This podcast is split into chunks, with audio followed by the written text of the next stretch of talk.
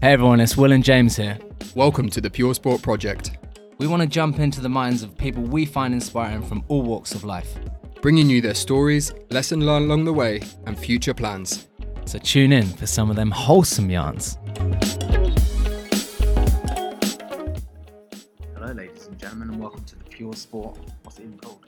The Pure Sport Project. Well, fucking hell, who knew that? You've been on the podcast. I have been on the podcast as a guest, but hey, now I'm a host. It was actually the first one I listened to. Was it? Was it Mm. any good? It was actually banging. Yeah. Oh, really? I didn't even know all that stuff about you. Shit, I'm a I'm a wild character. I've got deep past, a deep and dark, twisted past. Lloyd, do you have one of those? I, I just love how you just described yourself whilst looking deeply into my eyes. That really threw me. I didn't hear any of the words. Is that recorded? That is recording. Is it? Shit, the bed. That was really We're in. deep. To be fair, we are about community, looking deep into people's eyes. Yeah, we are. This is really intense, guys. There's a, there's a high level of sexual tension. We've said in the room right now. I'm just gonna sip my coffee. yeah, sip it slow and sexy. Anyway, we should probably jump into this. So, we've got uh, Mr. Lloyd Kempson on the on the show today. He is the head of Team Project Run, a Yeah, yeah, London-based crew. However, they do put together programs for anyone in the world. Lloyd is a well-travelled geezer. He also can run a 5k in 14 minutes, something which is totally insane. But you know, good on him. Good on him for being a long-legged, pale, soon-to-be mulleted runner. Lloyd, is there anything else you'd like to add to my description of you? You got the gist of it, but that's pretty much everything I've, I've ever achieved. Most but- impressive is soon to be mulleted, I think. But you have done the mustache bit. Yeah, I did. I've done a few of those. I've Done a few tashes and uh, mixed reviews. Mixed Basically, reviews. all women hate them and all men love them. It's a tough, tough, tough balance to make, isn't it? It is when you've got a girlfriend. Yeah, tough. What did you think, though? That's the most important. Oh important man, I thing. loved it. It's Yeah. hundred percent coming back. Hundred percent. Mui is in. Doesn't Yeah, have to be it'll. November, people. Any month of the year. I feel like November is an excuse to trial a mustache to see what you look like with it. Mm. Absolutely. And, you- and you have a whole month at it. You do. If you start growing it around August, by the time you get to November, you're just like, yeah, just grew it, grew it from the first November, mate. wow, really? It's only the second? Yeah, no. Okay, so the theme for this is I think we're going to be shooting a lot of shit, but at some point we will jump into it. Um, Lloyd, obviously you're a big runner, you're a coach. Where did your running journey begin? What is your earliest memory of running? Um, and yeah, what's the what's the pre-story to get you to where you are now? I love that question because it's always a memory that I only really think about when I get asked it. So it's quite a cool one. Um, my running journey started when I was seven years old. So coming up 20 years ago now, I've been running 19 and a half years. Um, my sister was the first runner in our family. My mum was a really good swimmer, my dad was a really good footballer, and then my sister was like one of those sporty kids who was just good at everything, really. Um, so I went to watch her school competitions, and she's four years older than me, I should add. And she'd do really well in her competitions. She'd, you know, may, maybe win or come second. So it was really great seeing her do well. But as a competitive kid, sort of getting into the world of sport, um, I just wanted to be better than her. So straight away, I wanted to have a go at this running thing. Um, had no idea about it, and the way it all sort of transpired was she went to this competition one day, and at the end of the meeting, um, they said, "Right, guys, we're going to do a charity walk where all the mums and dads are going to go on the track and walk a mile." So all these mums are going out with their buggies, and all the kids and all the dads walking the dogs, and seven-year-old me just thought, you know what, I'm just going to run around. so I, I just started running around the track, a lap after lap after lap. And I don't know how many laps I did, but I'm running around So you thinking, won. Well, I don't know. I just, I literally just kept running until basically my dad shouted at me so loudly from the car that we're going home that I stopped running.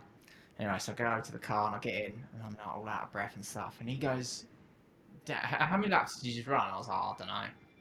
Anyway, he realised quite soon after that that I had some sort of talent because there weren't many kids at seven year old that could just run around for Mhm. like that long. Um, so yeah, he took me down to their local club. My first club was Nene Valley Harriers, uh, and I ran for them from the age of seven until probably the age of like 21. Um, and that club was a massive part of my development. I met my best friends through that club. You know, I've been to weddings with people at that club. You know, I've lived with people from that club, and that was a massive part of my development into being a young man, and taught me the sort of discipline that I needed. Um, If if you're wondering what that noise is in the background, that is a dog shaking with its lead on. It's Yoli, and she's well cute. She is cute.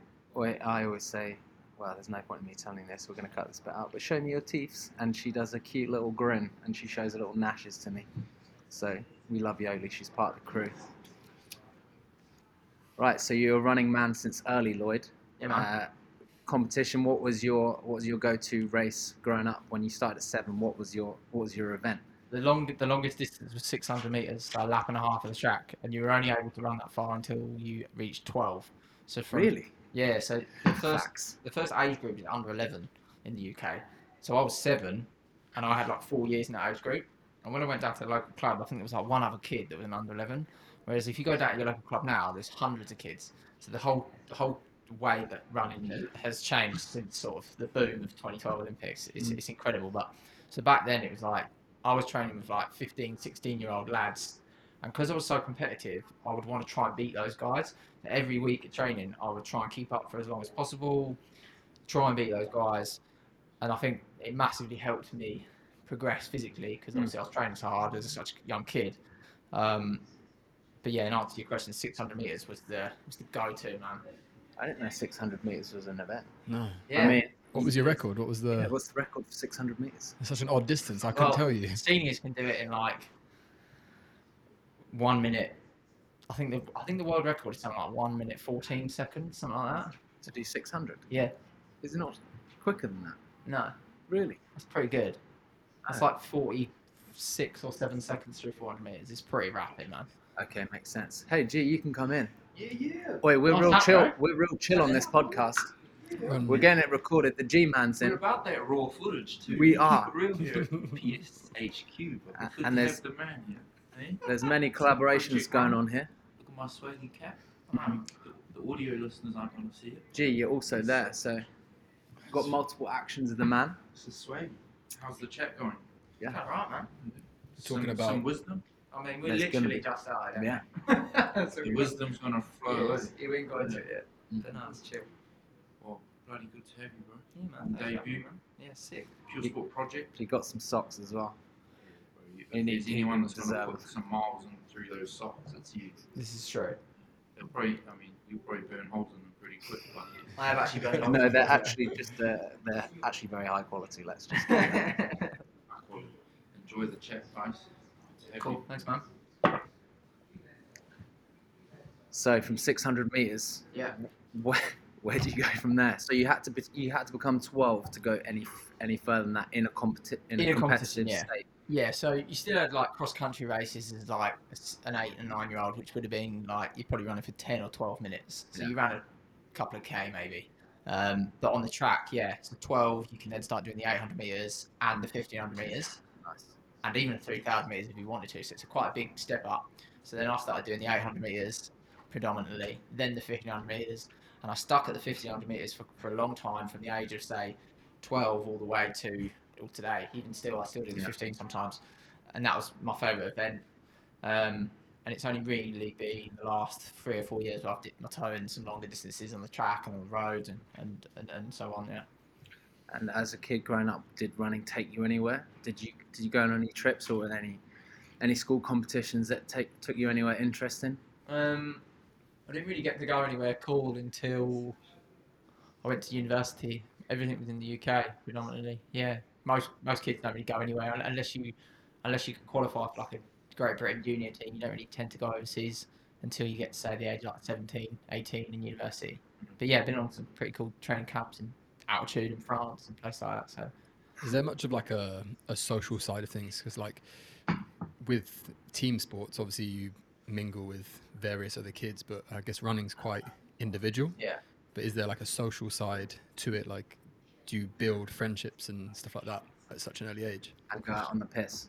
Um, I think it massively depends on the club you're in. So some clubs, unfortunately, are really quite clicky or elitist, or some people's faces don't fit. Whereas some other clubs are more the opposite. I was very lucky that my club, um, when I made it into the senior team at 16, I was the youngest by, you know, maybe six years. So I was the, the baby of the group, and they really looked after me. And all these lads would go on weekends away and you know to Cardiff or, or, or, or other places, maybe up in Scotland, and, and they really took me under my wing. And you know we train hard in the day or race in the day, and then go out at night, and you start building friendships. And yeah, there was a like the social side of it was the best part. You know, we all we all tried to do well, but really having your mates there with you was so was so cool in terms of like even if you had like a sucky race, you could still know that your mates were there and they wouldn't be that bothered, and you're still gonna get steam home at night anyway, regardless. you know what I mean? But mate, some of these weekends away were so class. I remember being like 17, too young to get in anywhere, and like they try and smuggle me in and stuff like that. like we were in like gay bars in Leeds, and I was like 17. Like, my mum don't know any of this, right? But it was just so She good. does Sorry, now. Mama Lloyd. It was so good fun, and it's just awesome. So so good. Loved it. I Is it mixed? Like, because I think this. Correct me if I'm wrong, but at an early age, I think girls mature earlier than boys, like through puberty. Yeah. And there's normally like, in a certain year group, the girls are normally taller than the lads. So, when you used to race and stuff, was it mixed or was it very much like, like boys raced against boys and girls raced against girls? Um, yeah, but boys always race boys, girls always race girls, but we train together. Mm-hmm. So I'm maybe 13 and I was probably running the same sort of speed as like 17 year old girls were. So yeah, for quite a lot of my development, I was always competitive against the girls, and then once you get faster and faster, you kind of leave those behind.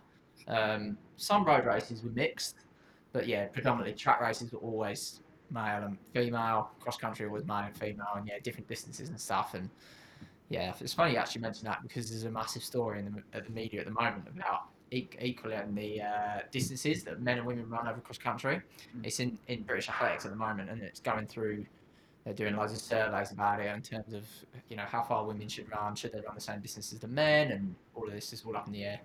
I'm not really too sure what's going on, but back when I was a kid, yeah, just uh, men would race men and women would race women. because that's what's kind of different about the ultra community in terms of races that there are some events where women will win Yeah, sure. and it's it's it's one of those things where you look at women and what they have to go through just through their lives just in general through their menstrual menstrual cycle and having kids and whatnot and having that ability to handle pain and carry it on your shoulders is is directly obvious, obviously good for those ultra distances so there's this badass in America Yeah. called Courtney Dauwalter Oh yeah, Courtney's a beast. She's an absolute beast. Yeah. And I actually learned recently she lives near my mate Robbie oh, Belenga. really?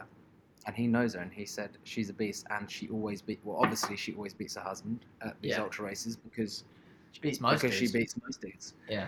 And she is cut from a different different cloth but over those ultra distances if you can if you can embrace pain I get beaten by women all the time. I don't think I've been in a race where I haven't been beat by a woman. Yeah, it's it's an interesting one because the, the the events that they're talking about are like cross country races is what they're specifically talking about, and, and men will race ten or twelve kilometers, right? Mm. And women may race six or eight kilometers.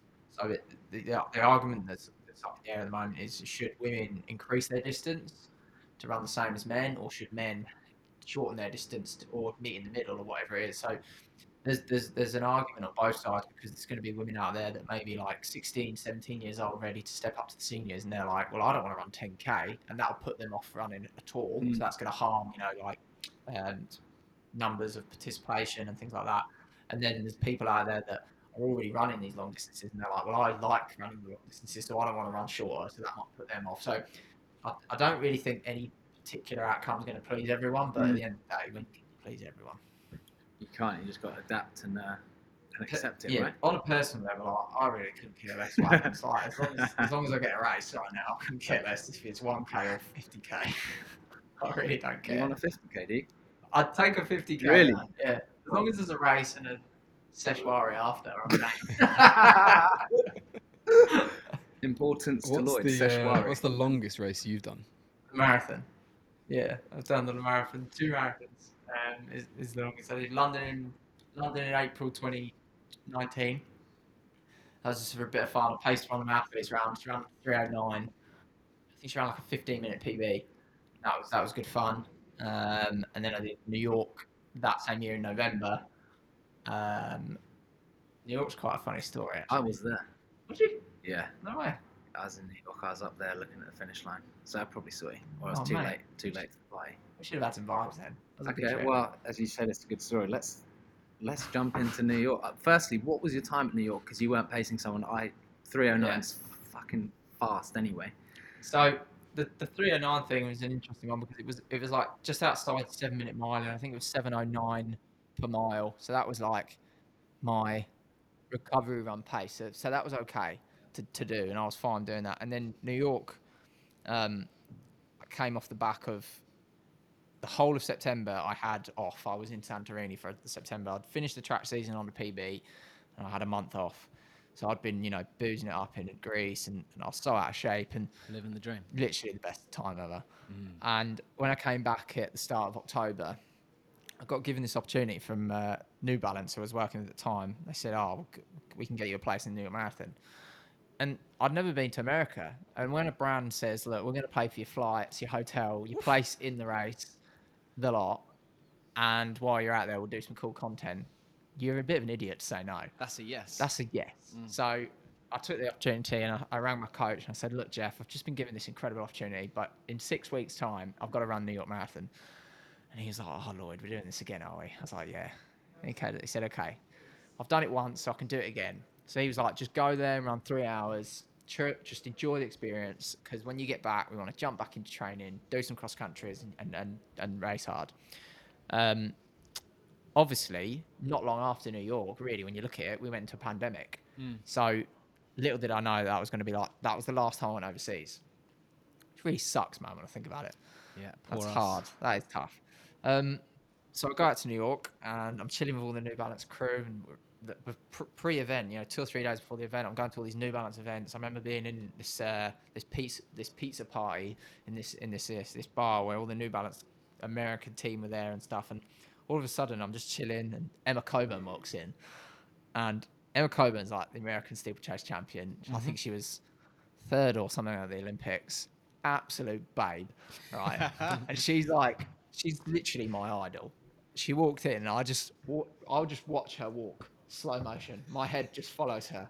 Walk in, and like my mouth drops to the floor. I don't get like this about anyone. Uh-huh. And she walks in, I just froze, and the whole evening I was like, "Can someone take me to talk to Emma Coburn, please?" like a little kid at Christmas. And I finally spoke to her. I think I muttered like four words, like, "Hi Emma, my name's Lloyd." So there's no further story about Emma Coburn. Not at all. No, literally zero personality towards Emma. Like, it's really sad. I really wish I had used my opportunity better there, but hey ho. Um, and yeah, so it was really cool to be in with all these great athletes, and the experience was incredible. And then the day of the race comes. We sh- we were staying at the Sheraton Times Square. Everyone's up at like 4 a.m. because for anyone that's done like New York Marathon, you'll know this. But the process of getting to the start, the start is so far away from the sense, the main city centre and Central Park and the finish line, right? So you have to get onto these massive coaches and they drive you to the start. And I remember this coach journey. I must have been on this coach for like an hour and a half driving to the start. So that time I'm on there and I've got my headphones on. I'm getting a bit in the zone and things like that. And it's still like half five in the morning and I hadn't really thought how quick I was going to run. Um, and as I say, like with that month off in Santorini, I'd only really had about six weeks jogging to get into uh, marathon finish shape. And uh, I remember I put into my group chat back home, the Team Project Run group chat, because obviously the time difference, they were all up. And I was like, yo, guys, don't really know what time I'm going to run today. Anyone got any ideas? That was the message. And some guy, this guy, the guy I've coached for, uh, for ages now, Adam Brown, he's a great guy. He messaged, he said, "Oh, why don't you just run 240, two hours 40?" I was like, "Yeah, that's that's a nice little idea." I'll put that in the pace calculator. It was like 605 a mile. I was like, "Yeah, I can sweet." So then I thought, right, 239 59 sounds a little bit better, though, doesn't it? And I was like, okay, well, Always. that's like 603 a mile or 604. Yeah, right, that's the game plan. So straight away, I'm like, splits, that at 5k, that at 10k, I'm running 239, guys. So we get to the starting area. I'm just hanging out, chilling. I see a few guys from Britain that are over there doing some commercial stuff. So I caught up with those guys, and then we uh, we head to the start. And this is probably like the highlight of my life to this point. This this next ten minutes. Emma Coburn kissed you on the lips. I wish you did. Wish you didn't. Straight past me. nah, so we're at the start line, and because I'd had this entry from New Balance, this VIP entry, I was very lucky that I was just behind the elites. So I was three or four rows behind like some of the top African guys, some Australians like Jack Rayner, Brett Robinson, all these amazing athletes. And uh, all of a sudden, they have this massive grandstand where they've got like the mayor, all of these really important political people, and then they bring this chick out to sing the uh, the national anthem. I think she'd been on like Dancing on Ice or something. I don't know. Good on her. Yeah, so she comes out and she starts belting out this song and it's all emotional. And as she hits the final note, these massive three choppers come flying over and all this American flags and it was insane. Yeah. The atmosphere was the vibes were incredible. Like I nearly broke into tears, man. And I was like, oh, I've got to run 26.2 miles now at six minute mile and this is fantastic. Um, so yeah, gun goes, off we go. 500 meters into the race, I feel my hamstring cramp, and I'm like, oh my god, I think I'm gonna have to stop. Is this for real? I've never had a problem with my hamstring before. What is this? I am not made of paper. Like I'm a beast. I can do this. Anyway, so I'm like, right, slow down. Don't panic. Don't panic. Starts to go away. Starts to go away, and I'm like, right, okay, I think it's okay now. And then yeah, started knocking out six minute miles, 601s, 550s, get, getting on, getting all right. And honestly, I was having the time of my life and it was sweet. Went through 10 miles, halfway, 15, 20 miles, no worries. And then I hit 22 miles. Oh, yeah, geez. So I hit 22 miles and we'd done this. We, New York Marathon is just straight roads. The mm-hmm. whole of it is just like five mile stretches and then you hit a turn. And when you hit a turn, you're like, yes, a corner. But the last few miles are really twisty turning. So like your legs are locked into just running straight, and mm-hmm. all of a sudden you start hitting some bends, and your legs are like just shattered. So 22 miles, we get into the downtown, and we start hitting these corners, and my legs are just buckled. And I had these two miles. I was like, I was really struggling, struggle, Strugsville, as I call it. The wall. Not yet, not yet the wall. Not the nah, wall. no, we did hit the wall, but it was it was hard. That was what I'd say. And then uh, and then luckily I was able to, to come back at the end, and I uh, I think I ran two thirty nine eleven, which is pretty comfortable in inside. But it was a cool feeling to like like any accomplishment, I suppose. You, when you know you've done it, and you but you still got a bit to go. So like three k to go. I looked down at my watch and I was like, yeah, I'm gonna run sub two forty. That was a cool feeling to be able to say, right, I've done thirty nine k's. I'm gonna do this. But honestly, it was insane. Gets me emotional just thinking about it. That marathon was sick. And the ending at Central Park, vibes everywhere. Were there a lot of people there? Yeah. Because this was pre, so it's Yeah. This pre was pre insane. anything had even even been mentioned. Yeah. It was absolutely Yeah. amazing, man. Yeah, I remember. Sounds great. It was What a wonderful time to be alive, hey James. Back in the days Back in the days. you could socialise. They were good days. All right, so we know you're fast. We know we know you like to travel. Um, what the viewers probably don't know is you've got a tattoo of Australia on you, haven't you? Yes, on my right calf. And why why is I mean I love Australia, but I know you've been there. What's what is the story of Australia? Why have you got a tattoo of it on your leg? So Go. I've got a tattoo of, of it on my leg because one time over a liquid lunch, Mm. I walked past the parlour and I always wanted this ta- tattoo and I just was pretty drunk. So I was like, yeah, this would be a good time. Go and get it done.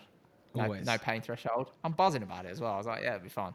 Um, but the reason why it's there is because I, many moons ago, so I was, I'm 26, coming up 27 now. When I was 21, I think I was working full time, nine to five job in an office out of college at Volkswagen. Uh, I was a customer service advisor dealing with people's problems basically. And when you deal with people's problems, you very quickly realise that there are a lot of arseholes out there. And you very much quickly learn how to deal with arseholes. And you also learn how to deal with people generally, not necessarily all bad people. And I think this is what this is a big skill that I've learned for coaching. I learned how to manage people and manage people's expectations and problems. So I use that in every aspect of life now. But I was working this job and I hated every minute of it. I was earning about half a biscuit a year. It was just, it was terrible. Like it was a terrible time really, and I had to I had to do something in my life. And I remember I said to my dad one day, I said, Dad, I need to get out of this country. I need to I need to do something that's like wow or a risk because I had, everything I'd done to that point was just safe. You go to secondary school, you go to college, you get a job, and it's just like this is boring. I want to do something that I look back and think that was stupid or that was amazing.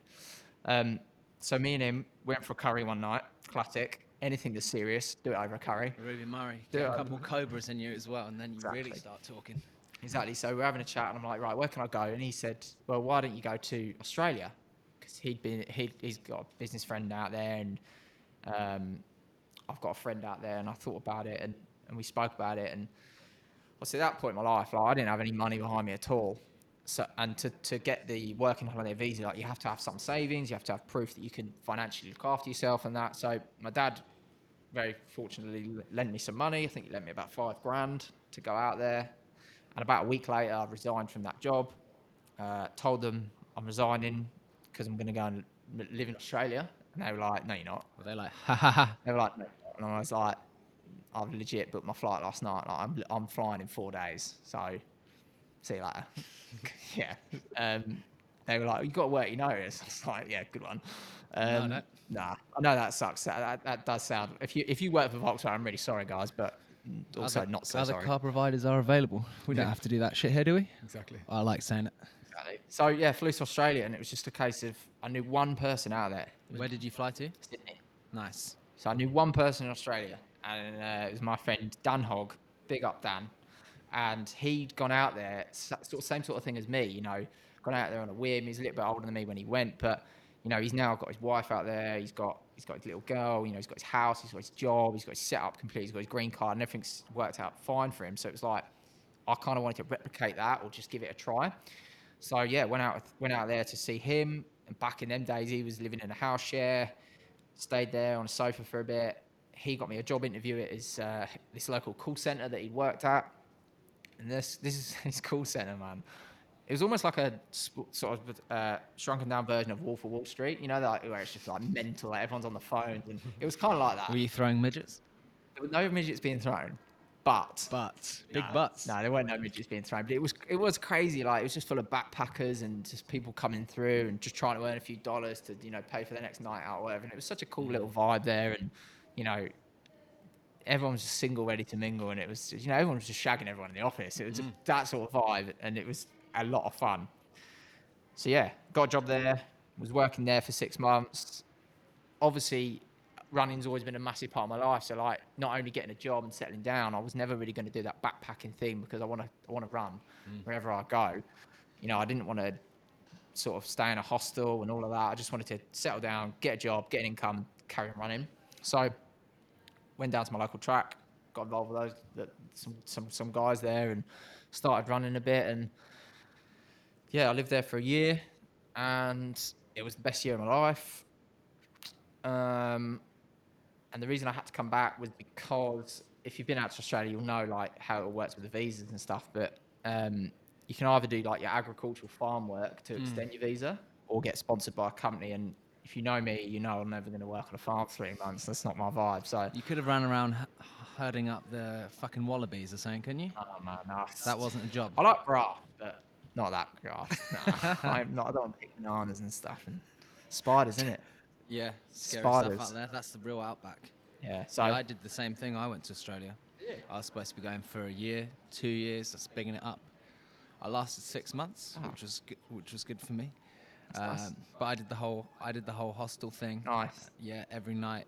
Box of goon. Did you ever go down the goon route? You know, I never took goon. Never, never had had goon. goon? No, You Never never. had, you haven't had the proper Australian You've been to experience. Australia as well, without right? Goon. Yeah, Never had within my goon. first week, I had a box of goon. I hung Yeah. out with mates that had it. I had uh, Christmas Day on Coogee Beach Yeah. with a box of goon, and Which they- year? Hmm? What year was this? 2017. I was on that exact beach that day. No. You know, that was the day that they, they obviously all the Brits and stuff flocked there, didn't they? Yeah, And and then they they shut it rave. down. Yeah, I was Yeah. at that rave. I was at that rave. Oh, mate, I got sunstroke that day. My friend got stung by uh, a jellyfish, and she got taken away. I had this box of goon that we put in a in like a plastic container. The sun heat it up, and it had spices and stuff. It was basically like having mulled wine. Amazing. On, on the beach. Yeah, incredible. insane. The thing I liked about Goon most was that uh, they had all these suggestions of what meal to pair it with. nice. so if, if you don't know what Goon is, by the way, Goon is boxed wine. So it's, it's a box and it comes in a silver metallic bag. And it's as shit as it can get. It's cheap, so that's why backpackers and tourists and basically no one, if you don't have a lot of money, you get a box of Goon and you get loose as a goose and it's hilarious. But there was one I remember, a rosé one, that had a picture of pad thai on the back of it and it said, it said goes perfectly with Thai food. I shit you not, it did not go with anything. But maybe a bag of Tangfastics would have been right, but Thai food definitely not. But It yeah, goes with a good night out. That's what it does. but I'm shocked, disappointed. Uh, yeah, I'm real disappointed you didn't goon it up. Do you know what? I You think- like the beer as well. Yeah, I you know, like but I think I'm a little bit pretentious. I do think I'm a bit pretentious. I know. I feel like I, I feel ashamed right now, but I don't know. I went. I don't know why I didn't we do could it. find a box of wine as a as a gift for Lloyd for being on. I reckon Yeah. you could get Goon in the UK. Yeah, you Yeah. definitely can. There is boxed wine. Yeah, yeah. We just got to find the cheapest one. The internet's an amazing place. You could definitely find a box of Goon Mm. as soon as lockdown's done. If not, Hoggy, if you're listening, can you go down to the uh, Coles and get me a box of goon and just post it over? There you go. Great. We might. Oh, we should definitely do. th- If we do this again, we can get gooned first Wow. and then redo the pod. Well, be a not redo pod. it. Just That'd a go for a different different podcast. vibe. Yeah. Hey, we're all about health, happiness, and having fun here, very and true. nothing's off. The, nothing's off the cards. That's how we want to play this. We uh, we like talking about running. We like talking about health, but we're all about having a good time. We're not we're not too serious here. Um, I think I can speak for everyone on that. Amen. Preach, brother. So would you go back to Australia? Yeah, so since coming back, so I came back just after Christmas. Um, I came back about two weeks after that because my visa was ending at the end of January 2018. Um, and I was like going to start university and stuff. But I, I've been back twice, both times in January. I generally try and go back every January if I can, um, whether it's for like a wedding or whatever. But obviously, pandemic's put a stop to that. But um, yeah, I, I mean, I've got plans to now. Now I own a business, I can get a- an easier visa, and yeah, I've got plans to go quite a lot. So that business, Team Project Run, Yeah, yeah. obviously a huge part of your life. When when did that start? What sparked the idea? Um, and, and sort of we can talk about this afterwards. But what are your aspirations? Where where do you want that to lead?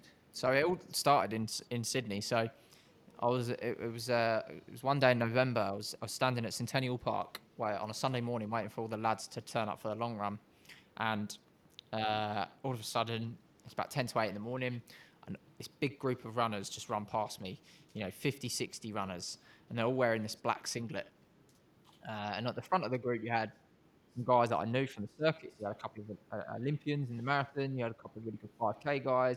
Some really competitive ladies. And then you got like, as the group comes past, you got like the junior athletes and then some like older veteran athletes at the back to the point where like right at the back of the group, you had completely diverse type of runner compared to the front. And they're all wearing the same black singlet, like 60 of them. And I'm just like, this is mad. I've never seen anything like it. It was like a, like a cult, if you like, yeah? I'm like, what is that? So I asked my mates, I'm like, you know, what's that group there? Like all those guys, and they were explaining to me what it was, and they were explaining it. It's like a running crew, um, and the head coaches was a guy called Benny St Lawrence, who's the, he was the 10k record holder for Australia at the time. This other guy Gary, who I met down the track a couple of weeks later, because I wanted to find out what this was all about, because I'd never seen anything like it.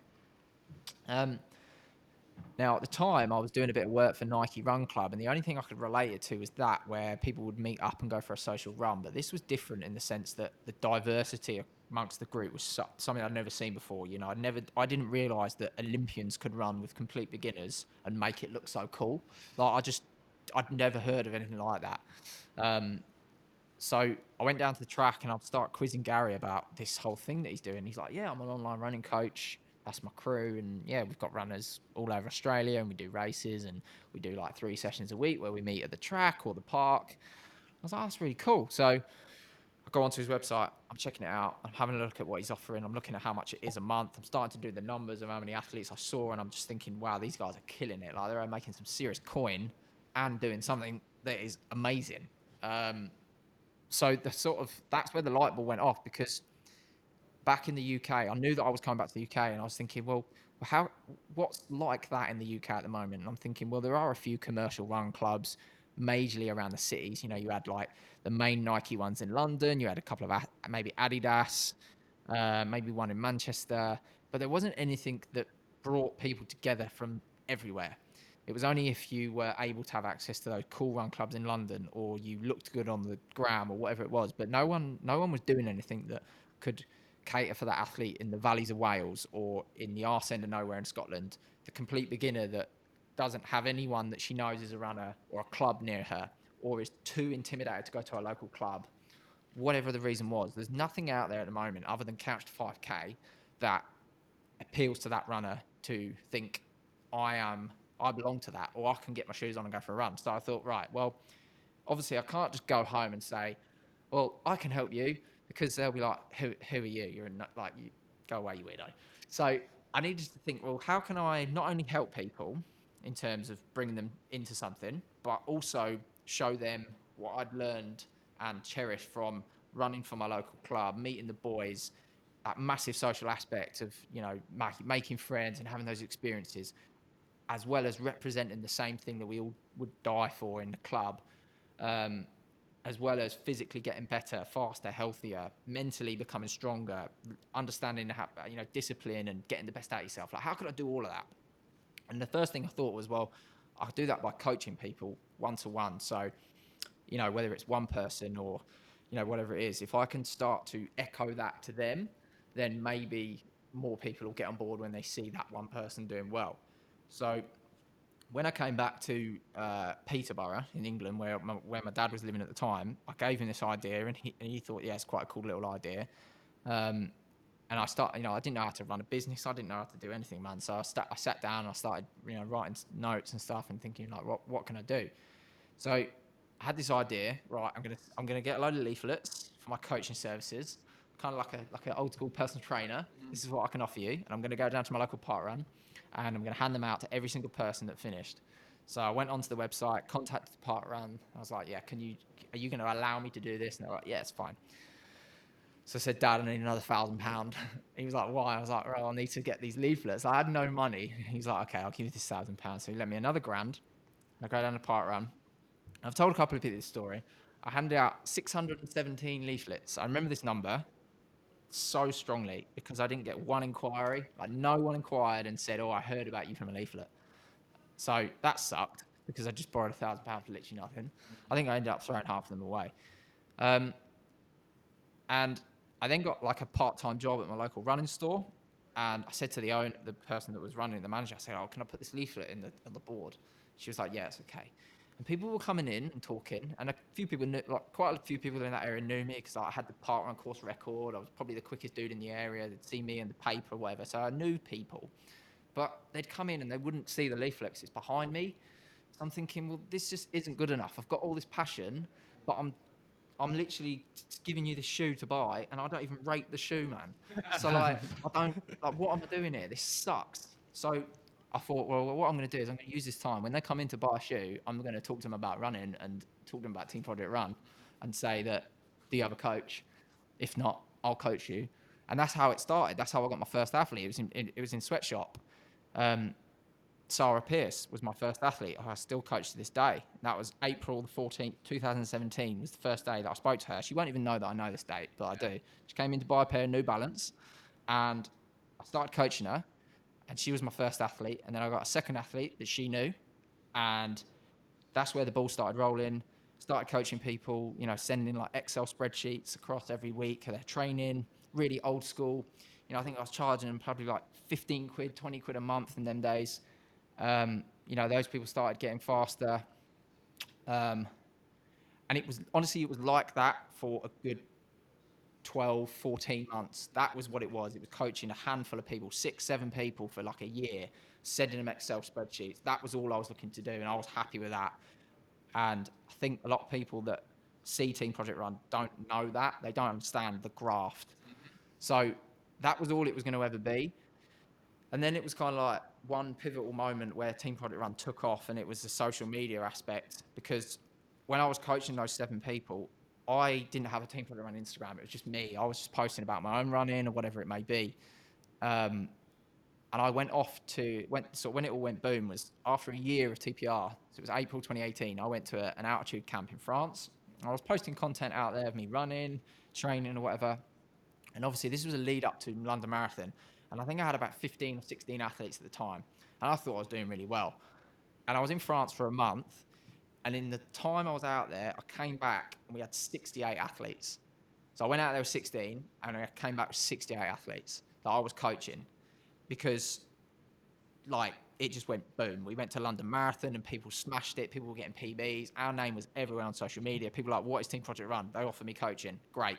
I want to get faster. Fantastic. Oh my God, community. That's incredible. I want to be a part of it. And it was insane. Like, came back from this trip and I was like, wow, I've got like 70 athletes. Like, this is incredible. How far can this go, kind of thing. Um, so that was really the sort. It was kind of like Team Project Run really was born on that day that I got back from that camp. It was like this was like right. Well, I'm at university, but I don't want to go to my lectures because they're boring, and I don't. I'm not passionate about what I'm doing there. I just want to do Team Project Run. I just want to sit in my room and just develop this website, or develop this, and make this better. So that's really where it all started, and that's where the sort of boom came from. Um, obviously, we're well down the line now, and a lot has changed. But the motto that we created back in day one, or I created, I don't even know how I created it, but it's one of them things, I guess. The mantra was that we'll show you the physical, mental, and social benefits that running can bring you. So physically, I will show you how you can get faster, become healthier. Um, mentally, I'll show you how you can become more at one with your with yourself, be at peace with yourself, be mentally more strong, be more disciplined. And socially, I'll show you how powerful it is to meet people. Like we wouldn't know each other if we didn't we, we didn't run, for example, right? That's just a prime example. Like I wouldn't know anyone in my life that I know if it wasn't because of running, and I value that and the way that I can get that across to other people because there are millions in the world right now that don't understand that, and the opportunities that can come from that that can benefit your health are endless, man. A powerful story. From well, it's clear that the proof was in the pudding. You had Yeah. you kind of had coaching ingrained in you. You knew the training that worked for you. You give it out to a few people. People come on. A few people they start getting PBs. Snowball effect. You start getting all these all these other people come in. You get back from France. You got 68 athletes. Is that right? Yeah. Is this a point where you think, can I need to bring other people in to manage it? Because now you've got some world class Yeah. athletes as coaches. You got you got Roscoe, former Olympian. You've got Ali Dixon, former Olympian. You've got Tom Evans, Tom Evans, beast. beast, ultra runner, best in Britain. Yeah. How how did how did those how did you get those people on board? And was there a certain time where you said, okay, 68, I can do this, but if I get more people on, Yeah. how do I be like specific in a short distance and longer ones? So when we when we came back when I came back from France, it kept going, it kept growing, and the peak amount of athletes. So I'll say for the record, I don't really coach that much this at the moment Mm. these days, uh, through choice, through I suppose growth, but I just I don't coach that many athletes one to one anymore because I've got loads of other stuff going on. But the most amount of athletes I ever coached was something like 117 athletes. That's how big it got. Now, there may be people listening to that being like, how do you coach one to one, say 117 athletes? Surely your coaching standard is so low. But they didn't see me at 4 a.m. in the morning. I'd still be working. Like I would, I would never go to a. I failed uni. I dropped out because I wouldn't go because I'd be coaching. I'd be on my phone, 10 hours a day, every single hour of the day. I'd be coaching, doing what I can, and it's like people are like, oh, how, how do you coach 117 athletes? Well, how do you not? You don't know how I do it because you've not worked hard enough to do it. That's me. So, so true. Like, I it's feel like an idiot asking that question. it's like Courtney, Courtney Dauwalter. How do you run so fast? Well, because you've worked so hard. Like we don't understand because we haven't done the work. So it did get really busy. Don't get me wrong, and I completely burned myself out. I worked stupidly hard. Like I would never do that again, and that's why I don't coach as much anymore because it's just not healthy. Completely take took over my life, and I was infused by it. So it got to a point where I was like, Team Project Run was very well established in the UK market, proven record, but I was ne- I just wasn't happy. I wasn't happy. I was happy with everything in terms of the size of the business and how much money it was making. Yeah, fantastic. That's great. Not really important for me personally, but I wasn't happy with the infrastructure. I wanted to wake up and know that it wasn't just me because I could spout until I'm done, and I could, you know I could shout from the hilltops about how great I am as a coach, but if it's only me that believes that, then it's only ever going to be me that invests in it. So what I mean by that, I, I wanted to bring more people in that could kind of solidify what I was saying and solidify our message to say we will deliver world class coaching because I'm going to build a team of world class coaches. I'm not just going to say I deliver a bit world class coaching. I'm going to prove it by bringing the best in. So, at the start of uh, the pandemic, at the start of 2020, I said to my sister who works for me, I said, "Look, I will build a co- team of coaches. I've got a list of athletes that I want. These are the people that I will bring on, if they want to, obviously."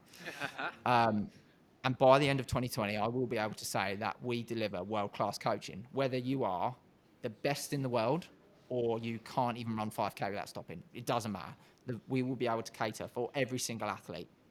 So it started with Roscoe, then brought in Tom to do all of our ultra coaching because I'll touch on that in a second. And then we bring, then we bring in Ali, which is a huge addition.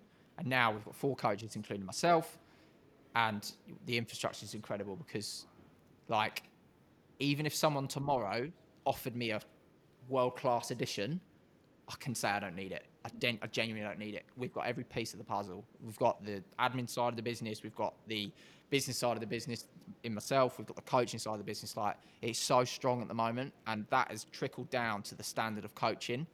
Uh, yeah, proud man.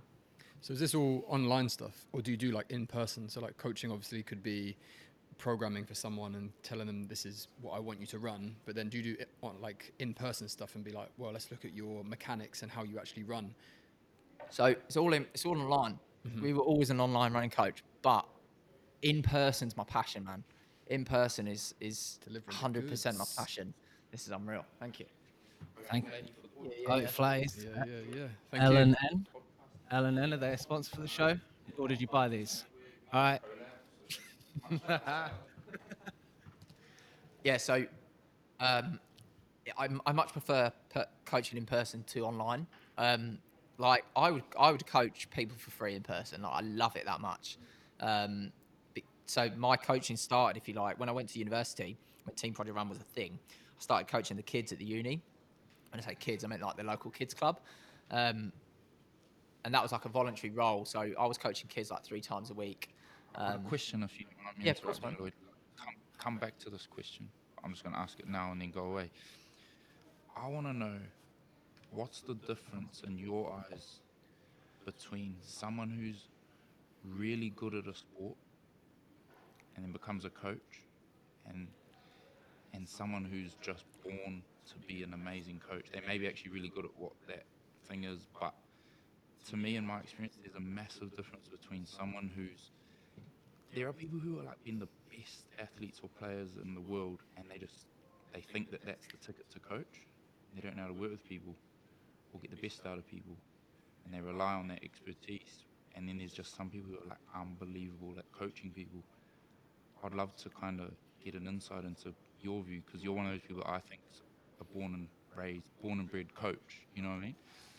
So yeah, sorry to interrupt, but that's just something I thought I'd love to know about. Yeah, that's a quite an easy easy answer for me, and that is the difference between someone who was a fantastic athlete, really high skilled, steps into the coaching world, and the difference between someone that may be not as talented as an athlete and steps into the coaching world is the ability of people. How do you manage people? How do you mirror people? How do you help people? How do you know people? And I'm and I literally categorize that as how good are you at people? I will categorically say I'm the best in my industry at people. I'd, I've never found anyone better than me at people because remember when I worked at that customer service job and I had to deal with those assholes? Mate, it gets my hand shaking. I'm so passionate about this, man. I dealt with so many horrible people that eventually you learn how to manage horrible people. And when you learn how to manage horrible people, you also learn, do you know what? How do I manage you so much that by the end of this conversation, you like me and you're not horrible? And if you can learn that, man, that's powerful because if you can mirror someone and make them feel good about themselves and educate them at the same time, whether you're selling them a car, selling them an MOT, selling them a 5K time trial, or why you should do this workout, they're going to believe in you and they're going to be, they're going to have confidence in you because you've listened to them, you've understood their point of view, you've said to yourself, right, I understand where you're coming from. This is now what I think you should do because of my experience, and I'm going to help you through it. Why would they say no? They're going to be so keen for it, and that's literally what I do every day. Yeah, that's a real, real valuable insight and something that, yeah, I, I've seen myself as a as a player being coached by people. Um, like you can have all the knowledge, all the expertise, you can have the best game plan, the best training programs, but if you don't know how to a human being on board with you, it's all the majority of it's pointless. And would you would you say, Lloyd, like sometimes when uh, say some an athlete's been so good at their sport and then they've retired and they're known for being unbelievable, then they go into coaching. Not all the time, because some of these athletes are amazing at understanding people like you just described, but would you say, and have you seen in the running world, that sometimes that almost ego of no, like feeling like you know you are the best because you've done it, gets in the way of that getting people on board and that connection with people? I'd love to hear your insight into rugby because I feel that's a thing in rugby, in, in my in the sport that I've lived is rugby. Like people, the best in the world, they rely on that. They their ego almost gets in the way of them connecting with people, getting them on board. It's like almost like they tell you what to do because they're the expert, rather than be like, I can bring this out of you. You know, is that is that something that you've seen in the running world? Yeah, it's very relevant.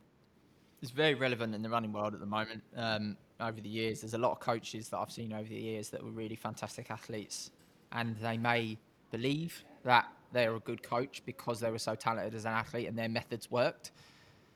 But and don't get me wrong, it can translate. There are some incredible coaches that were amazing athletes. But let me use a prime example. David Rudisha's coach, brother Colm, Irishman living in Kenya, never run a step in his life, and he coached the best ever athlete at the 800 meters to run the fastest ever 800 meter time. How does that translate?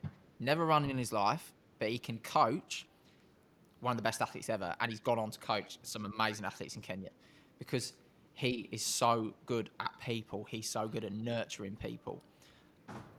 If, I think it very much depends on the sort of athlete you are and what you respond well to. I would never personally respond well to someone telling me this is how you should do it because it worked well for me. Because my question is, well, what if it doesn't work for me? Because then I'm going to come back to you, mate, and I'm going to ask, well, what do I do now?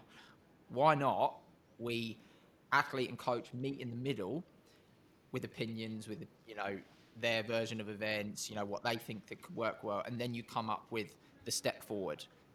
Because that is an athlete coach driven relationship. It's not a coach driven relationship. It's not an athlete driven relationship. Athlete coach driven relationships are proven to work better than the previous mentioned. It's so obvious. Um, so in terms of athletics at the moment, yeah, 100% it's relevant. Um, I actually read an amazing tweet yesterday. It was about coaching and athletes, and it said that a coach should never coach an athlete to fulfill their achievements and fulfill their goals. A coach should coach an athlete to fulfill the athlete's goals and their achievements. And that is so true. When I think about, I've made mistakes, so many mistakes with coaching, and I've I hold my hands up to that. Every time I've thought about making a decision, it's always for the athlete. If I can fulfill an athlete's goal, that's going to fulfill my goal.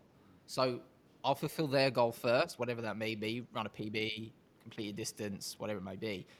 That's going to fulfill my goal because it's going to, uh, one, it's going to give me the most rewarding experience ever because it's going to make me feel good. And two, it's another, it's another notch on the bed stick. Uh, the bed stick. Like one of my athletes is, is smashing it. So I think you mentioned a great word, and that's ego. You have to put your ego aside, whether you're a coach or an athlete, because there's always going to be someone that knows more than you. There's always going to be someone that reads more, works harder than you, knows more from a book, whatever it may be. Like I will say, like, I, don't, I don't know anything compared to some coaches. Some coaches out there will wipe the floor with me when it comes to things like scientific evidence, scientific research. But realistically, mate, I'm not. I'm not going to be that guy that stands up and says, "I know more than you." I can give a shit if people know more than me or not. But as long as I'm staying true to my goals and staying true to what I believe in and staying true to that mantra of being good at people and making sure that I can get the most out of them, um, I can go to bed easy at night. I think as well, like it has a limited shelf life when someone kind of comes from that level of hierarchy and they're like, they're telling people what to do all the time. That might may have a like short-term success because at first the, the person wants to do well, so they're going to do everything that this person says. But I think humans aren't designed to be told what to do all the time. And then and then I think you see it in like the sporting world, like football, rugby, team sports. Coaches that come in and they're like um, very almost they're, they're coming from a, like a hierarchy perspective and, and they, they they yell and they shout and they're very regimented and, and all of that. They can actually like have short term success where they may win win a competition and within a couple years. but often they're the coaches that will win a comp and then they're off to another club because they've, it's almost like they've up. Yeah, yeah, yeah. That way of doing thing has a shelf life because the person can only for so long be just continuously told what to do and controlled and be part of like a robotic system. Eventually, I feel human beings' freedom uh, to just express themselves and be themselves starts to come through. And the funny thing in sport is, I feel coaches are can be very egotistical, and it's like their job to tell everyone what to do and keep them in place. But I think what you're saying is, it's actually their job to facilitate a culture and an inclusivity and a freedom to express. And one thing I I seen is the example, the difference between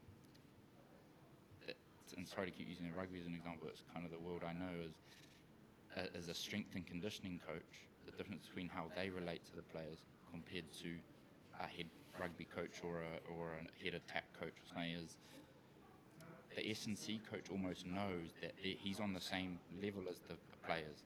His job is to work with the players to get the best out of them.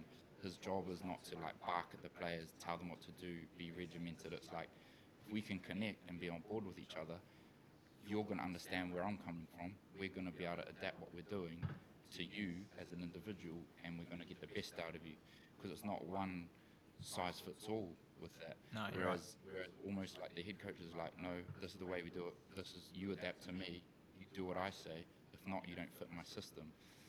It's quite uh, to me. It's quite interesting because you see the relationship between I feel the S and C guys a lot of the time, and the players is quite a tight knit, and there's a real respect. And then almost like the one with the head coaches often is like a fear or a disconnect, or it's that they're the ones that the players are almost more likely to talk shit about. and, and Yeah. The, the S and C is the ones that more likely the guys are going to have their back. So it goes to show why some coaches have a limited shelf life if they're coming from that controlling. So it's cool for me to hear that that's a perspective you have as a as a coach and an understanding, and it's cool to hear that's been molded by you know like your life. Like it's not reliant on like working in customer service is perfect. Like you got to learn how to connect with people that aren't happy. You know what I mean? Yeah, no, for sure. And and um, one one point you made was an athlete coming out of themselves and showing what they're capable of is so key. When I take on a new athlete, in the early days of Team Project Run, I would take on every single athlete, get an inquiry, take an athlete on, start coaching them. Perfect. But then I don't know when it was. At some point, I learned, and you only you learn by doing, man. Like you can read a book, yeah, great, and it'll tell you the science behind it. But if you're shit at doing it, you're shit at doing it. Simple as possible, right? Um, some people aren't designed to oh, coach man. either. bro. It's so true. They, they just keep going. But anyway, sorry to interrupt. so like, I've learned by doing stuff. I research, of course. I learn, yes, I read all of that because I'm passionate about it. But I've made mistakes, and I've learned by making those mistakes. And the biggest mistake I made was thinking that I could coach everyone. And it's the biggest mistake I see online coaches making today. They get an inquiry, they take a coach on. I'm not going to say I've not done it because I just said I did do it, but it's not what I do now. I'll have a call with an athlete. If I feel like I can't work well for that athlete, if I feel like I'm not going to gel that athlete, and I feel like they're not going to work well with my, one of my other coaches, I'll send them away. I'll say, I don't think you're going to work well for us. I know what sort of coach I am. I know my strengths, and I definitely know my weaknesses. I don't get on with everyone. People, I'm not everyone's cup of tea, and that's fine. But the people that I do work well with, the people that do buy into my training, the people that do buy into my vision, and they do give me their 110%, they're going to get a bloody good coach.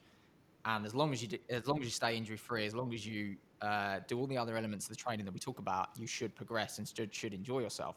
But the, one of the questions that I get on, on a consultation call is, you know, how it all works and all of that. And I say to them, I was like, look, you can ask me a million and one questions a day. I have some athletes that ask me a million one questions a day, and I have some that I've coached for three years that never ask me a question. The reason why they don't ask me questions anymore is because, as I said to them, and I'll say the same to you, I want you to become the most self-sufficient athlete that you ever think thought you could be possible. I want you to get to a point that in a year's time, you know everything that I know. So that you don't need to ask me a question about your running because you already know subconsciously. You've already got the confidence in that, in that method, in that vision. If you've got the confidence in something, you'll be able to apply yourself better. That's common knowledge. Everyone knows that, right? So it's fine to ask me questions because I'm going to teach you. I'm going to educate you. I'm going to teach you all of, that I know. Once we get to a point where I've taught you everything that I know, and you feel like you've got to your absolute maximum as an athlete, then there's a case for concern to, or a, a, potential for a conversation to say, right, where can I go from here? That may be to move to a new coach. That may be for me to say, right, you need to try something new, whatever it may be.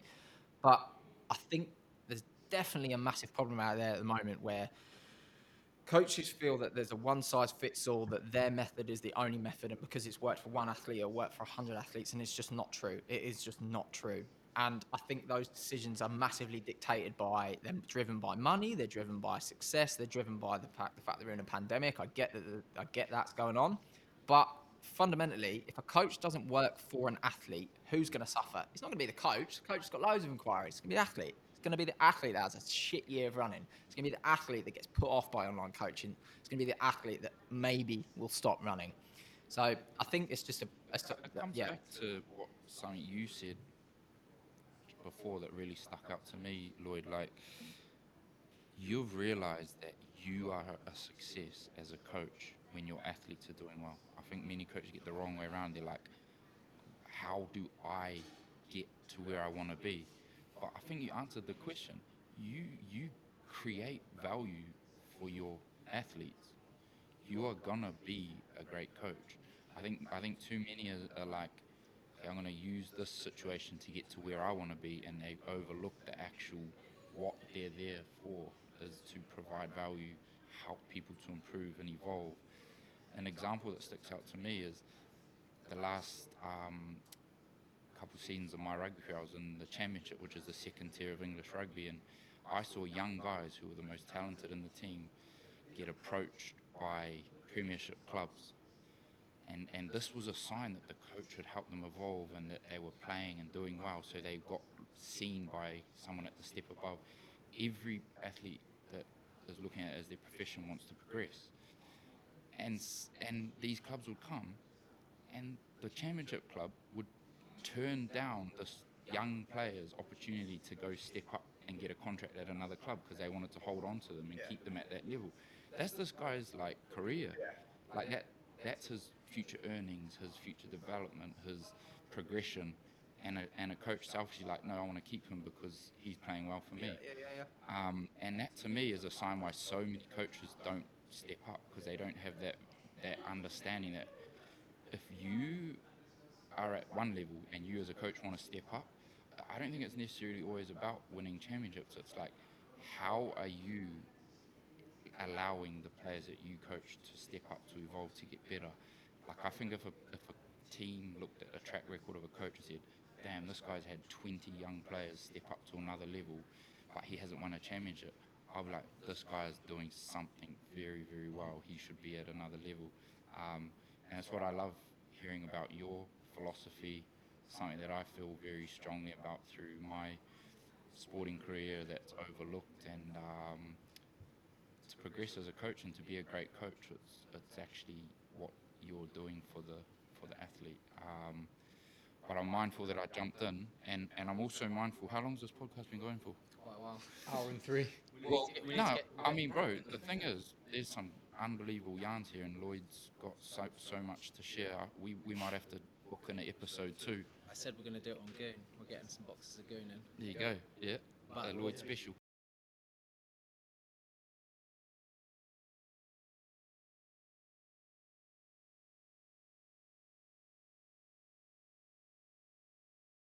There, so it'll have to be pretty quick. Okay, sweet. Right, so Coach Lloyd, I like calling you Coach Lloyd. Um, Coach Lloyd. hey, when I got when I put Coach before my name because I, ha- I head up the wrong club, best thing Coaches ever. should be called coaches. It gives an aura of respect. Yeah, but I don't coach anyone yet, Lloyd. I'm a f- I'm a f- I'm a phony in this I'm world. even more of a phony. I've put Coach Dollah on this thing, and I haven't coached Love it. anybody. I love. Mate, there's Right, about 100 let's- online coaches that are coaching running that call themselves coaches in the UK, so I won't worry. Shots, shots fired. bang, pew, pew. Anyway, so it sounds like community has been sort of a forever thing from the start of your running career when you were there with, with the older guys running your 600 meters. you're then in Australia and you see you see this run club going past. You're impressed by it. It makes you it makes you get home and start a business. Team Project Run, that gets really popular. So community and running because for me, I've only just started to feel it myself because my running passes I got into it because I was unhappy, and it was an amazing remedy for me. But at the start, I was always a lonely runner, and I didn't want people around me. So when you're engulfed in that area first, suddenly now that we have a Pure Sport Run Club, and I'm so stoked that you've helped me with that, and you, you're doing everything you're doing. The difference is is crazy because obviously, as I said, I didn't want to be running around people before because I was upset, but now. The whole thing about community for me is the biggest aspect of it. And in these times where you're not seeing people as much, you can't go out and see your friends and family, having a sense of community is difficult. And setting up the run club with Pure Sport has brought me so much value to myself because I'm in the Strava club on I'm checking it. I'm Yeah. looking through what people are doing and there's this inspiration bubble that goes around. It's like some people say they're inspired by maybe what, what I do or what Yeah. you do and you instantly get a, a throwback from there. They think you've helped them, but what's really happened in that scenario is they've helped helped you. So what is it that you love most about the community? Shoot. Yeah, community definitely starts back when I when I joined my senior men's team in the running club. Yeah, it's where I learned that. I've learned I've learned so many things about community. I've got things wrong with community. I've got things right with community, and it's changing every day, man. But my most sort of recent way of describing what community means to me, it just, you know what it means, what the fuck you want it to mean, and that's what I love about it. I love that if community means what it means to you, and it means something completely different to me, that's fine, but we're still part of the greater community. So whether you are fast, slow, fat, thin, black, white, English, German, no one gives a shit. As long as you run or we have the same passion, you're mm-hmm. part of the same thing. So it's massively about letting your guard down, dropping the ego, and remem- remembering that we're all doing the same thing for the same reasons at some point. So someone might be look they might look completely different to you aesthetically. They may be a completely different build to you, but they're going through a really tough time with their other half at the moment. But running has been a virtue for them, and it's the 30 minutes a day they need to get out, and they love doing it, and they love sharing their selfie on Instagram, and they love it when you comment on it. Now, a year ago, you went through a really shit time with your other half, and you found running to be a massive part of your life that helped you get through that. So all of a sudden, you have something in common, and that's just one prime example of how people can come together, whether it's online, in person. And I love the fact that there's almost like a no one gives a shit. No one cares how many likes you've got, how many followers you've got. No one gives a shit what shoes you've got on. If you can say that and you're part of a community, I think it's awesome. Um, there are some communities that are completely opposite of that, and that's not my sort of vibe at all. But community just means what you want it to mean. And I always say, like, for, for example, like Team Project Run, our Facebook community group, I, I have some like basic questions that I have to ask anyone that wants to come in. And if they don't answer them, they don't get allowed in. It's very simple. What does community mean to you? And I'll look at every answer. And if someone can't answer that question, you're at the wrong shop, mate. You know what I mean? You want to go down the road. But if you can say to me, community means this, community means that, in you come because you understand what it means to you, and I'm cool with that. What it actually means to you, I don't really care. But as long as it means something to you, that's what it's about, man. It's mm. powerful. How do you think it's changed over the last year? Because like in my experience, like before the pandemic, before we went into a lockdown, I would never have dreamt of joining a running club because I didn't think I was good enough. You know, like I could run out. I, I didn't have an experience of any running, but I thought there's no chance of me joining a running club because I'd just be left in the dead and I don't really like being the one at the back of the pack. But then obviously since lockdowns happened and then everyone jumped on Strava, everyone was doing these 5Ks and stuff like that. And then I got involved in it and I was looking at these running clubs on Strava and I was like, actually, I'm not, I'm not that bad. And there's loads of people from like really elite people down to the people that, you know, like 5K is like their maximum distance and it's like a huge achievement for them. And I was like, all right, that's not too bad. How do you think it's changed over the last year? Do you, have you seen an increase in people joining onto like these running clubs because there wasn't anything else to do during the first lockdown? Everyone just started running. So it, compared to say two years ago and now, has there been a change in the whole like community side of running? Massively, yeah. The um, the the running club. When you when you say running club, I I understand that as a an England Athletics or British Athletics registered club where you'd go down to your local track night. When I did when I was seven years old, and that side of the sport has changed over the last five years massively, and clubs are dying out in the in the UK. They are really on their arse because they are so there are so many clubs that are very elitist. From the 1980s through to the 1990s it was always about being the fastest and being the best going down to your club to be the best through to the early 2000s post 2012 this thing called parkrun arrived and all of a sudden it didn't matter how fast you were every saturday morning at 9 o'clock you're all going to run the same route and you're all going to run through the same finish line and get the same barcode no one gives a shit how fast you are no one cares right love this theme, no one one gives a shit. cares. I don't care how fast you are. Good for you, bro. Keep at it. So what that does is it makes everyone feel a little bit more acceptable, a bit more equal, and that's where commercial run clubs, run crews, Strava run clubs have landed and just gone boom because all of a sudden they they delete, they completely get rid of that feeling of I don't think I'll be fast enough. The reason you think that is because there's this aura around running clubs from years and years ago that give that off. It is proven at some clubs that is the case. People won't go to them because they won't be accepted because they're not fast enough. But there are clubs out there that do accept everyone. There are run clubs like ours that do accept everyone regardless of what you wear, what you look like, who, how fast you are. The clubs that can say, we don't give a shit as long as you can run are the clubs for you. The ones that do care about being really fast, that do care about what you look like, are the clubs that are on their arse because nobody wants to be a part of them. They're like that group on the uh, gr- a group of school kids in the canteen that nobody wants to sit with because they're just arseholes. so that's fine. If you want to crack on with that, that's fine. But community has changed so much because people are starting to come together where it's virtually in person because they've realised no one cares how fast I run. No one gives a shit. So why don't we all not give a shit together and enjoy the running side, which is why it's so popular right now. I'd say kudos to us then, because firstly, for you coming in and saying, I want to do this, me already having the idea, and sort of my naivety, because as of, I'd still say I'm a relatively new runner. I only started three years ago. I never had the inclination to join a club, but at the same time, I didn't, I didn't know there was this, this fucking elitist table. I just assumed you went to a club because you wanted to. But that's, that's probably me looking at it because I come from an athletic background and I'd probably think back myself, but I don't have that viewpoint of of the person at home that's probably worried about joining a club. So if you're going to join one, Pure Sport Run Club, and if you need some coaching, Team Project Run. yeah, yeah. Proof's in the pudding. He's got loads of athletes, and they're all PBs. It's very true. That's all I'm saying. Right. So how many how many miles do you run a, mi- a week average? Moment, about 85 to 90. Miles. Yeah. miles. He's a double runner a day Six days a week. I have one day off. Come on, I have a day off. for a race. We'll go have a right? day It's off. a Su- oh no, Sunday's your long Sunday's run. Long run, yeah.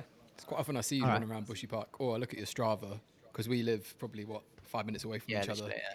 So there's me running around Bushy Park, and then I see his times running around Bushy Park. It just blows man out the water. I don't like looking at his times either. It means fuck. Right. It's honestly we don't give it. We don't give a shit about times. We're all about getting out there and No, doing it's, it. it's inspirational Right. for someone like me to be looking at these and being like, Yeah. "Fuck, these people are so fast."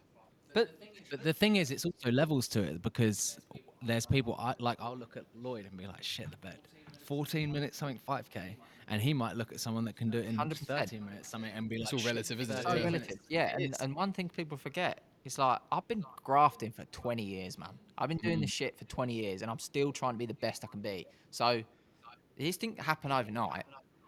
Compared to what I am now, I was shit for years. Like I mm-hmm. sucked for years compared to what I am now. I I, thi- I still think I suck. I do suck compared to Kipchoge. So there's there's levels, man. Like it means fuck all. Unless you're unless you're Kipchoge, everyone else sucks. Trust me. I actually listened to that on a podcast recently. The guy said, realistically, we're all shit at running. We are, unless you're Eliud Kipchoge. So why don't we just all realise that and enjoy running? Let's be shit I enjoy. together. I'm le- I'm less than a year into my running life. And if you can be a little bit less shit next year, that's the aim.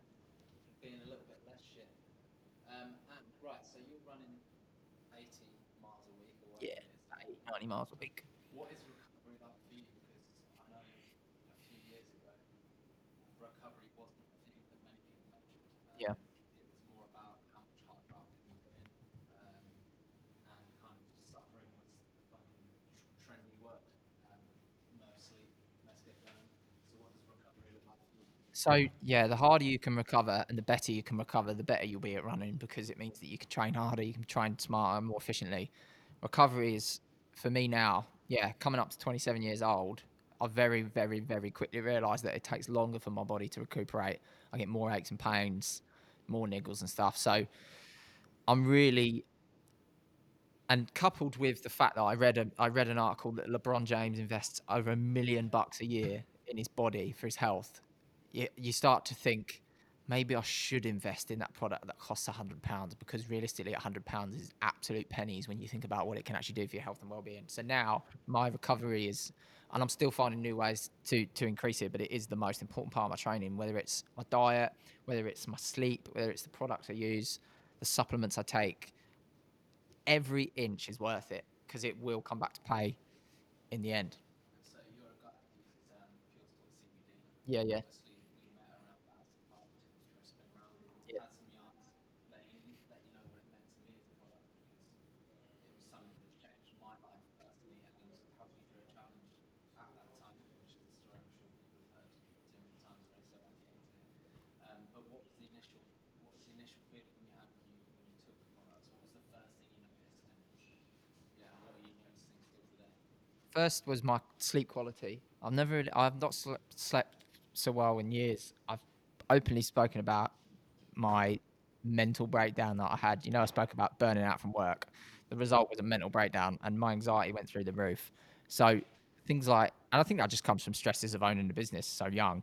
But um, the, the the first impact was my quality of sleep massively increased, improved. Um, my anxiety levels are completely dropped. Um, normally, factors like that and variables like that you don't notice unless they're so severely changed, and the change has been incredible. Um, I yeah, it's one. It's, it's become a daily. I use CBD daily. Um, massively trusting it. I'm very apprehensive when it when it comes to, to taking a new supplement, as many athletes are. Um, but every time I take it, I just think it's like a small investment. You're putting it into a savings account every single day. I'm paying back to my body. I'm paying back to back to the recovery that I need, and it's like that's what that's why it's, it's a real bug for me sometimes when I hear people say, "Oh, that's too expensive," or "Oh, that's that's a lot of money." Well, it's like, is it? Do you see that as an expense or an investment? Like when I go and get a massage from a physio, I don't really see it as an expense. I see it as an investment. Feels good too. Yeah, man, it's an investment. If you can, if you can, you have widely acce- a- access access to these investments. Yeah, it's going to cost a few quid, but it's like if it means that you could run ten seconds faster tomorrow, I bet you'd take it, and it's legally. Yeah. That's it. That's what we like. All right, Coach Lloyd, we've taken up a lot of your time. We're going to do some quick fire questions to end, and they're All going to be totally off of the cuff. All right, All right, I love this. all right. Don't hold back. Favorite meal? You're going next. Um, meat pie with mashed potato, broccoli on the side, and a pint of Guinness. Peanut butter or Nutella? Peanut butter, and Nutella shit. Crunchy or smooth? Smooth. No one wants a bits Good in your man, teeth. Good. I'm Uh, lazy. Guinness or lager? Guinness. All day. 5k or 1500 meters? 1500 meters. Favorite song? Slide away, Oasis. Quote to live by. Um, if you want to go fast, go alone. If you want to go far, go together. Oh, it fires me up every time I hear that. Pretty sure that's one of my mottos, huh? Yeah, it is, a, it is one of our mottos. Fuck yeah. Um, favorite ever sporting achievement? Oh wow, yeah. Um, when I was a junior, I broke four minutes for 1500 meters. I was pretty gassed about that. That was quite a cool achievement. That's pretty quick. Young Lloyd, young fast Lloyd, right? Hey, it's been an absolute pleasure having you here. I'm so stoked that I can put my name alongside you on something to do with running. That's a huge personal achievement for me. I can't believe that's happened. So, yeah, I just want to thank you for your time, your insight, your wisdom, and I'm sure there's a lot here that people can take away. Be that if you're a runner, if you if you're in business, the- the way Lloyd did that and suck it all up, or even if you work at Vauxhall in uh, in the call center, because you're gonna know how to deal with people now. Yeah, just remember, guys, we're all shit at running. And yeah, should we end on that? Yep. We're- You're all shit on running. three, one, two, three. We're all shit at running.